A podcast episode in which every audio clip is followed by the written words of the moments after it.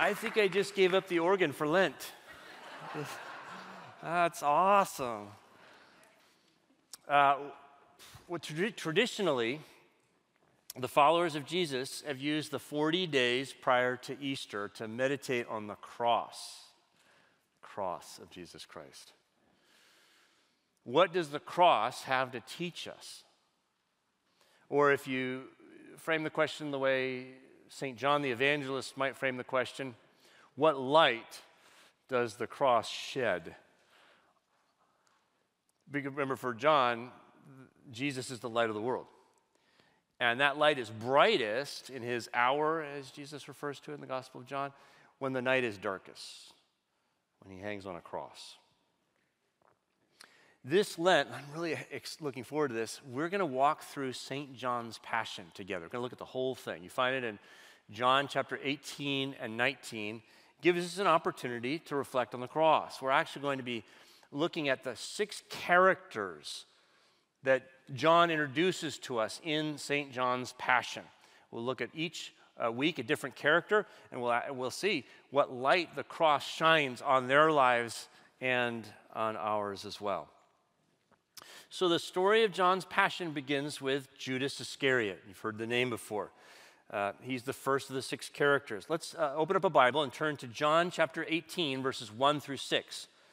If you're looking at the Pew Bible, You'll find that on page 880. John 18, verses 1 through 6. And if you're able, would you stand with me? Let's all read aloud together this beautiful text of Scripture as an act of worship. And when we're done reading, I'll say, This is the word of the Lord, so that if you believe it, you can say, Thanks be to God. Listen carefully. You're reading God's holy word. After Jesus had spoken these words, he went out with his disciples across the Kidron Valley to a place where there was a garden, which he and his disciples entered. Now, Judas, who betrayed him, also knew the place, because Jesus often met there with his disciples. So Judas brought a detachment of soldiers together with police from the chief priests and the Pharisees, and they came there with lanterns and torches and weapons. Then Jesus, knowing all that was to happen to him, came forward and asked them, whom are you looking for? They answered, Jesus of Nazareth. Jesus replied, I am he. Judas, who betrayed him, was standing with them. When Jesus said that I am he, they stepped back and fell to the ground. This is the word of the Lord. Heaven and earth will pass away, but what you just read never will. Please be seated. You know, there were two disciples named Judas. That's why there's always a qualifier Judas who betrayed him. Judas is a tragic figure, but I have to say, I relate to him. Do you know which one is Judas in the sculpture behind me? Look all the way to the end on the right, and you see a man there turning half towards Jesus and half away. A man who has his left hand on a bag of money because uh, Judas was the treasurer of the bunch. He has his right hand on his heart as if to feel what's there.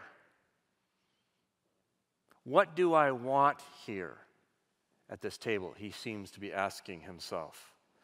And of course, notice his head is bowed. He's the only face that is shrouded by darkness. Interesting the way the sculptor did that here. See how the light falls on Judas's face. He's in the darkness.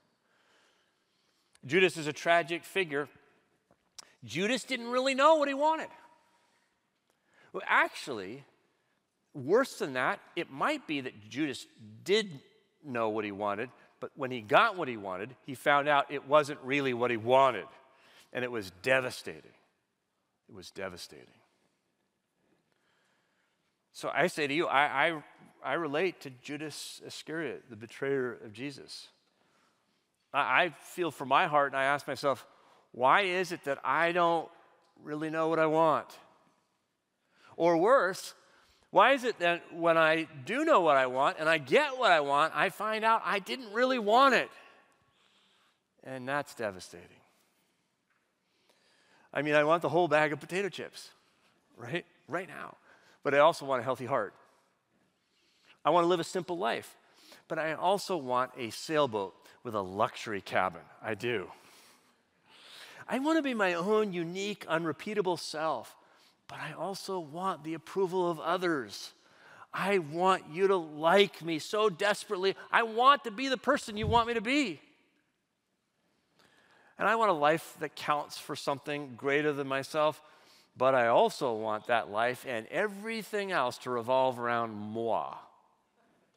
That's French for me. Oh, and I want Jesus, right? But the Jesus I want is kind of my own air quotes Jesus. I want the Jesus who says and does just what I want. I worry that I'm too much like Judas Iscariot. This is why it's so important that we wrestle with the question that Jesus puts to Judas. Did, did you notice what he asks Judas? It's clarifying. What are you looking for? It's there in verse 4.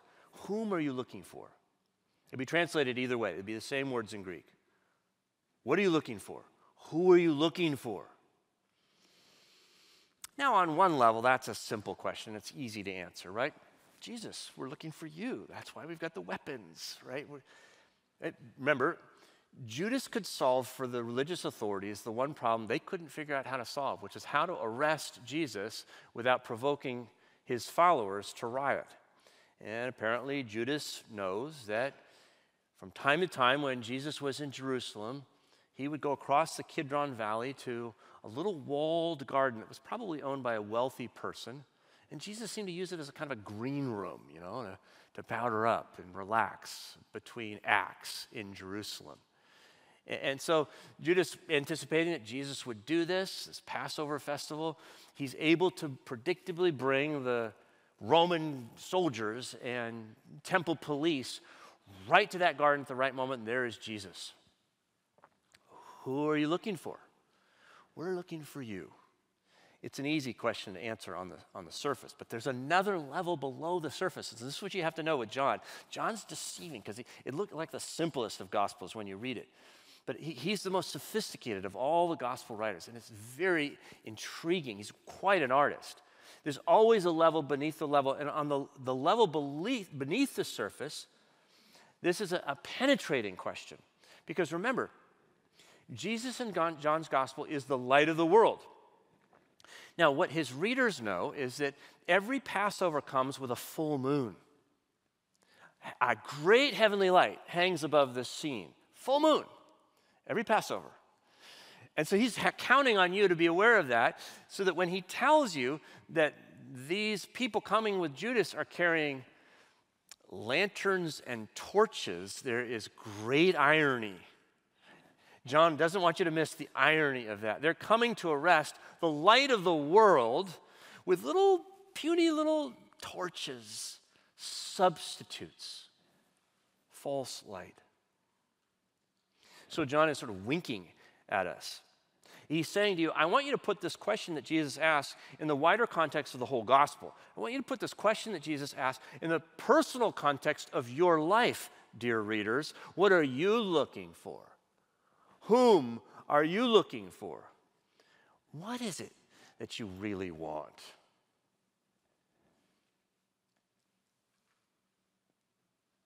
Jesus asks this question five times in the Gospel of John. It's actually the first thing that Jesus ever says in the Gospel of John. These are his first, the word becomes flesh, and then these are his words. What are you looking for? He asks it of his, the first group that are going to become his, his disciples. It's the first thing that Jesus says after he's risen from the dead. Who are you looking for? What are you looking for? Exact words, same question. That's what he's getting at with the woman who's had five husbands at the well. What are you looking for? That's what he's getting at for the man who's been sick for 38 years. Do you want to be made well? What are you looking for? It's the question that hangs implicitly in the air when he says, For those who are hungry, I'm the bread of life. It's the question hanging when he says, For those who are thirsty, let anyone who is thirsty come to me and drink.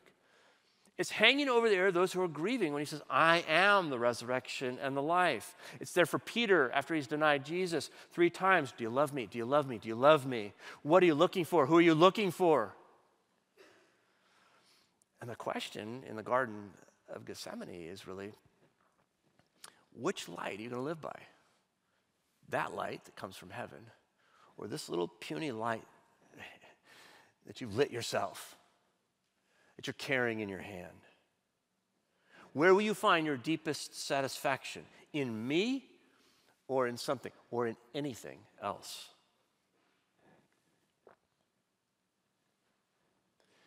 John Donne is an English poet, and he wrote a great poem called Batter My Heart. I love this poem. I'm so happy to be able to share it with you. It feels like the right poem for this series and for Lent. John Donne lived in England in the early 1600s, and he wrote a collection of poems that are now called Holy Sonnets. This one is Holy Sonnet 14. Um, you can Google it, I hope you will. Batter My Heart, it's also called. And I'm going to read the first quartet to you today. You'll have to find the rest later. He says this it's, it's a prayer, really. It's a kind of a Lenten prayer. He says, Batter my heart, three personed God. For you as yet, but knock, breathe, shine. And seek to mend that I may rise and stand, or throw me. Bend your force to break, blow, burn, and make me new. Wow, would you be willing to pray that prayer? What's he saying? Batter my heart. My heart's untrue. It doesn't want what I want it to want. I want to want you, but I can't as long as you're gentle, just breathing and shining. I, I, my heart's like a, a, door that's closed and locked. I, I need you to come with force. Really batter it, really break it down. Please come in. As you read the poem, he uses other images like a conquered town who has to pay tribute to the wrong king, or a spouse who's bound by marriage to the wrong lover. Go look up Holy Sonnet 14 and read it. It, it. These are the words of somebody who knows what it's like to struggle against their desires, to struggle to want what they really want. It, it shows us that, that the heart can be unresponsive, captive, bound that our desires may actually be untrue, misdirected. And where does, where does John Donne get this idea from? Maybe from Judas, but I think he gets it from the cross, by looking at the cross of Jesus. Which brings us to our Lenten question What does the cross of Jesus Christ teach us about ourselves? Think about that for a second.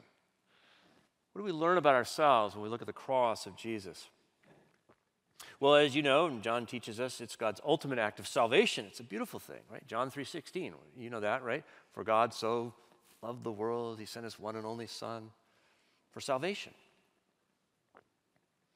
But, but why did he use the cross for salvation? Why, why is that the instrument?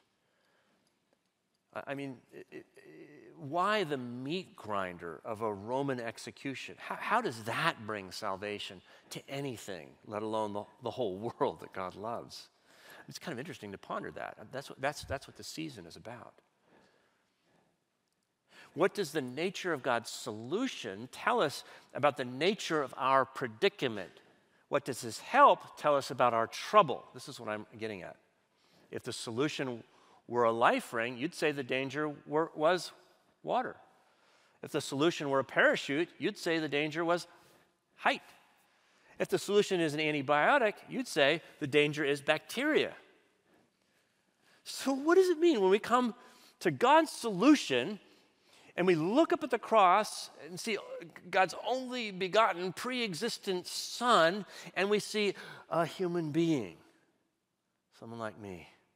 someone like you. I mean, doesn't it suggest that we're the danger? That we're the danger to ourselves and to creation. It's the likes of us who nailed him there in anger, and it's the likeness of us who hangs there in love. Our predicament is us. Sin has, in some way that I don't quite understand, ruined us. And that's why I don't want the God who wants me. If God is going to break into my life. He's going to have to batter my heart. He's going to have to overcome us. And this is the theme of John. If I were to write a book on John, I spent a lot of time with John, I would call it the spirituality of unbelief because I, I think John is trying to portray a spirituality of unbelief in this gospel. Let me just give you one example of that. Turn to John 3:16. Go back to your Bibles if you, if you would and look at John 3:16, which is on page 6, 864 of the Pew Bible. And let's read the very next verses after that familiar one that's, you know, the football games and everything. Let's, does anybody know what comes next? Listen to what Jesus says, verse 17. Indeed, God did not send the Son into the world to condemn the world. Okay, that's good. But in order that the world might be saved through him. Got it. Those who believe in him are not condemned. That's the invitation, okay? But those who do not believe are condemned already. That's the warning, Judas, because they have not believed in the name of the only Son of God. Now, listen to this. This is the judgment. It's this simple that the light has come into the world, and people loved darkness rather than light. People loved darkness rather than light because their deeds were evil. For all who do evil hate the light and do not come to the light so that their deeds may not be exposed. What's he saying about our hearts? He's saying, it's an analogy, isn't it? Light.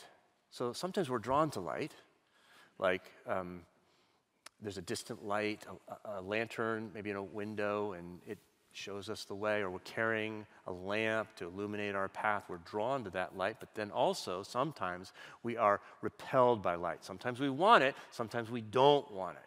Like you come out of a matinee and it's a midday sun, it's searing your eyes, and you immediately close them or want to go back in, right? Or there's a flash of lightning and you run for cover. There's a kind of light that's just so bright, and Jesus is saying that's what he is. He's that kind of a light. And when he comes into the world, we don't want him.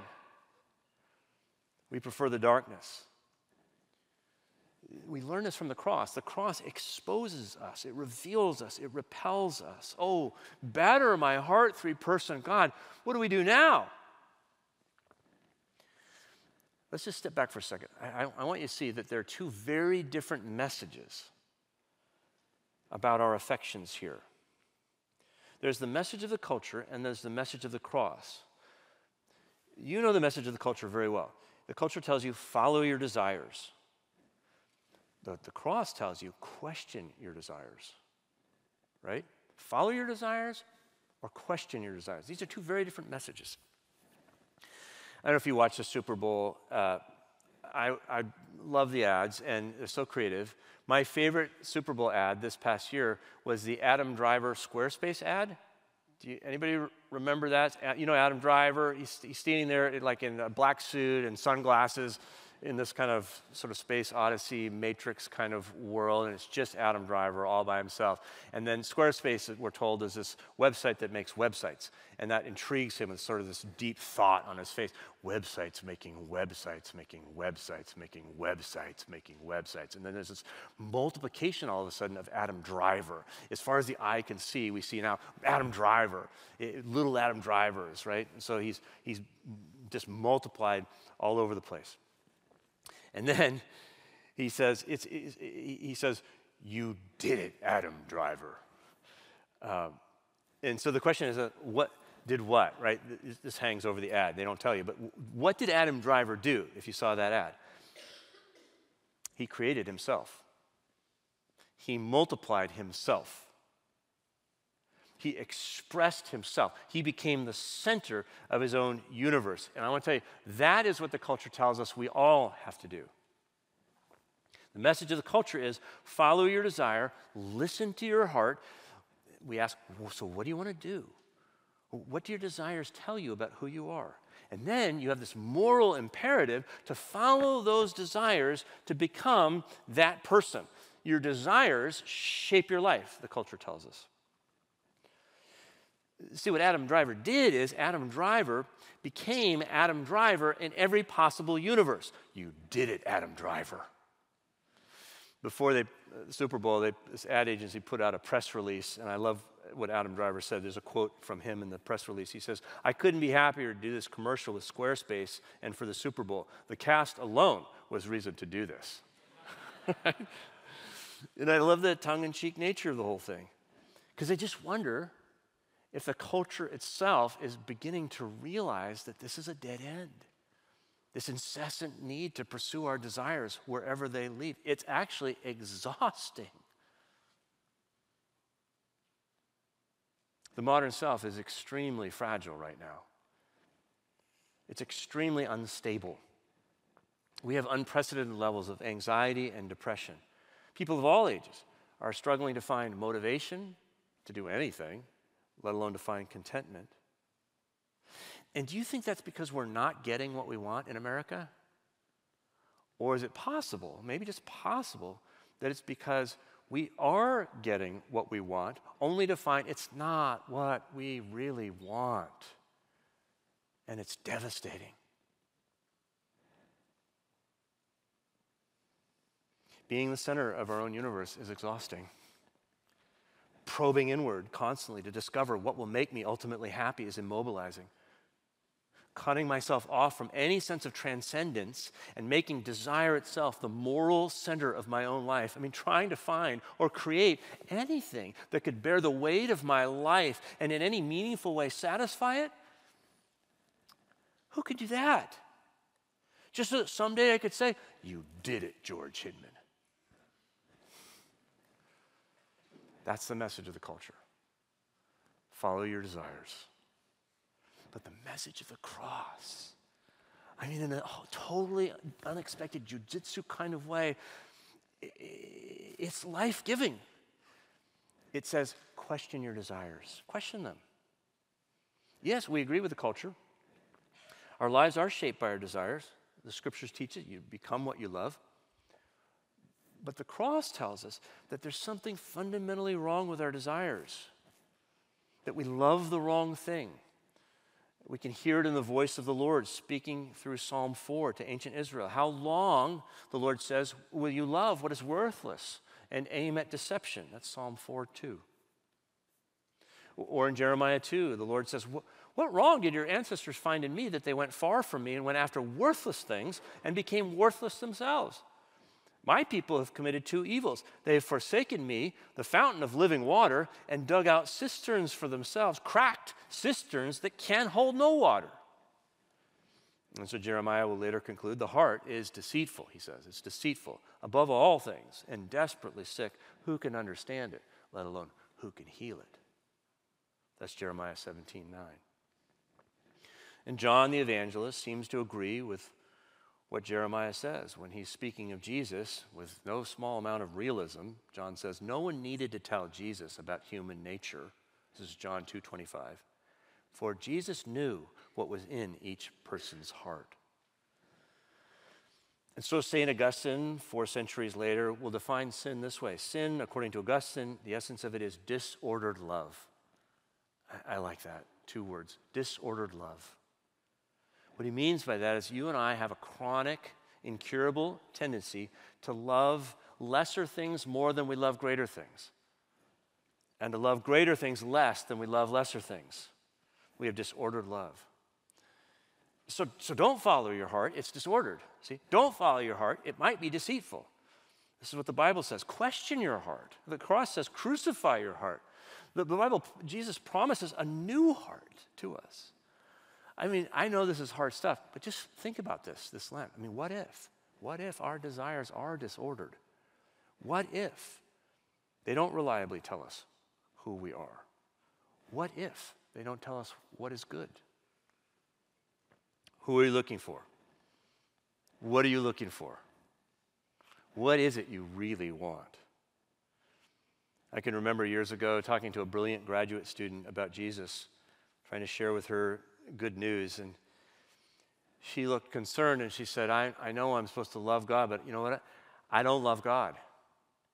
How can I love God? And she was speaking out of some deep pain in her own life and some deep skepticism. She was very smart. And I said to her what I think you would say to her. And, and, and I said this I said, Well, forget about loving God just for a moment. Just forget about that. I want you to focus on how God loves you. How God loves you. And that changed everything. She ended up saying yes to Jesus. And uh, so wonderful to see transformation in her life. This brings us to our final question, which is what does the cross of Jesus Christ tell us about our Savior? Not about ourselves, but about our Savior. What's this? That He is light, that even the darkness in us cannot overcome. He's that kind of light. His love is stronger than death, than our death. He, he, he is extraordinary love for our disordered loves. He has overcome what otherwise overcomes us. He holds even the ungodly, the Apostle Paul says, in his grace. This is good news. This is good news. And you notice in the Garden of Gethsemane, Jesus answers his own question, which is what Jesus so often does. This is what revelation means, as opposed to our pondering. It's Jesus' revelation. Let me tell you who I am. So, who are you looking for? He asks. Jesus of Nazareth, they say. And then he tells them who it is that he is, the one they're looking for. And he says, I am he. Now, and you know in the Greek, it's just two words I am, which is an echo of the Hebrew, I am. And they all fall like dominoes. Why? Because this is the light of God revealed first to Moses in the burning bush. This is the light of God who overcame the hardness of Pharaoh's heart. This is the light of God that overcame the hearts of his people, who, though he led them in love through the wilderness, wanted to return to slavery in Egypt. This is I am. This, as John Donne would say, is the one overthrowing them, these soldiers, that they may rise and stand in his love. What we'll learn about St. John's Passion is that, as opposed to all the other passions in the four Gospels, this one is focused on the Passover. Jesus is the light of the burning bush. Jesus is the Lamb of God who takes away the sins of the world. Jesus is the firstborn Son who dies to give us life. The Passover cuts all the way through this passion. So, what does the cross of Jesus Christ teach us about our Savior? You and I have a Savior who would rather not exist than have to exist in a universe without you and without me. This is good news. This God o'erthrows himself to embrace us in his love. He loves you so much. God loves you this much. God so loved the world, he gave his only son. That's what the cross teaches us. And you know, and this is just my personal opinion, I think anyone could have done what Judas did that night. As John tells us, they're all at the same table. Like, see them there. And in John's gospel, Jesus asks this question while they're there, John 13. He, he said, not a question, he makes a statement, which becomes a question. Very truly, I tell you, one of you will betray me. And you know what happens? What doesn't happen is they go, oh, yeah, that's, that's Judas. They don't all look at Judas. They look at one another, they look at themselves. Is it I? They have to ask that question. I mean, that's interesting, isn't it? They don't suspect Judas. In fact, you know, I don't know how you run your business, but I think Jesus is at least as smart as you and I are. You would never give the, the money bag to the, a suspicious person. Probably Judas was like the most trustworthy guy in the whole group, right? No way is he giving it to Matthew. Uh, but Judas, right? So they're, they're not thinking Judas is the bad guy here. They're going, I wonder if I'm the guy. In, in other words, we all have betrayal hearts. We all have the capacity to do it. They're not even sure. Am I the guy? Am I about to do this? really? Because they know they could. Like I know I could. I'm so grateful that Judas is in the story just for this reason. What, what it means that God put Judas in the story so that we can wrestle with the fact that Jesus is not betrayed by his enemies or by outsiders or by the bad guys. He's betrayed by his friends, the insiders, the good guys, us. Could be any of us. Alexander Solzhenitsyn, the Russian dissident, says the line between good and evil goes through every single human heart. We all have betrayer hearts. We betray ourselves, we betray Jesus, and yet God liberates us at the cross. That's what he does. This is the good news. Jesus knows this. verse 4 says he knows all things. And he invites us to this table through the cross. He invites us to sit here. That's why there's room at the table for you and me to join. And that's the invitation for us. I'm going to invite the band to, to come up and invite you, if you want, to bow your head with me and, and just, you might just imagine your, the cross right in front of your eyes. Let's come to the cross. Don't let, uh, let's not let our disordered lives keep us from the one who loves us most. Come, brothers and sisters, to the cross of Jesus. There are no false pretenses at the cross of Jesus. We just have truth. He knows what we want and what we shouldn't want. He knows. He knows our favorite lanterns and torches. He knows all the substitutes that we ignite in our heart, substitutes for His great love. He knows that we look in the wrong places and we look for the wrong things. He knows our deeds are evil and that we hide from His life. He knows all that. But He loves us and invites us to trust in His grace. There's a place at this table for you and for me. Yes, the light exposes us, but it also draws us. As Peter says, Lord, to whom can we go? You have the words of eternal life. Isn't it remarkable that we're part of this story?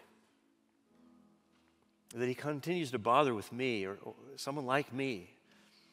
And yet we are, and yet he does. So let's come to him. Not because we've got it all together or we know or want what's best, but because He wants us just the way we are. Let's come to Jesus the only way we can through the cross. Come and unload your burdens here at the cross. Come and unload your substitutes. Come and unload your pretenses. Come and unload what you would otherwise have to hide, pretending you're someone you were never meant to be. Come and find true security for your heart and life and rest in God's grace. If you're ready to say yes to the words of eternal life in Jesus, then after the service, I'm going to invite you to come up front, speak to our prayer team, or come to upc.org slash Jesus and click yes. And over these next 40 days, we're journeying together towards the cross. I want to I wanna suggest to you a Lenten practice. I want to suggest that you wrestle with Jesus' question. You might write it down and put it someplace prominent. What are you looking for? Wrestle with that. What am I looking for? What do I really want? Look at your life as you ask that question. What does your life tell you about your wants, your calendar, your money, what you're willing to w- work for, or what you're willing to suffer for, what you feel you need to hide, or where you pretend, your secrets? What am I looking for? And by the way, there's a practice that comes with this, a traditional practice called fasting. Fasting is something we do to learn how to say no to our wants so that they don't rule our lives.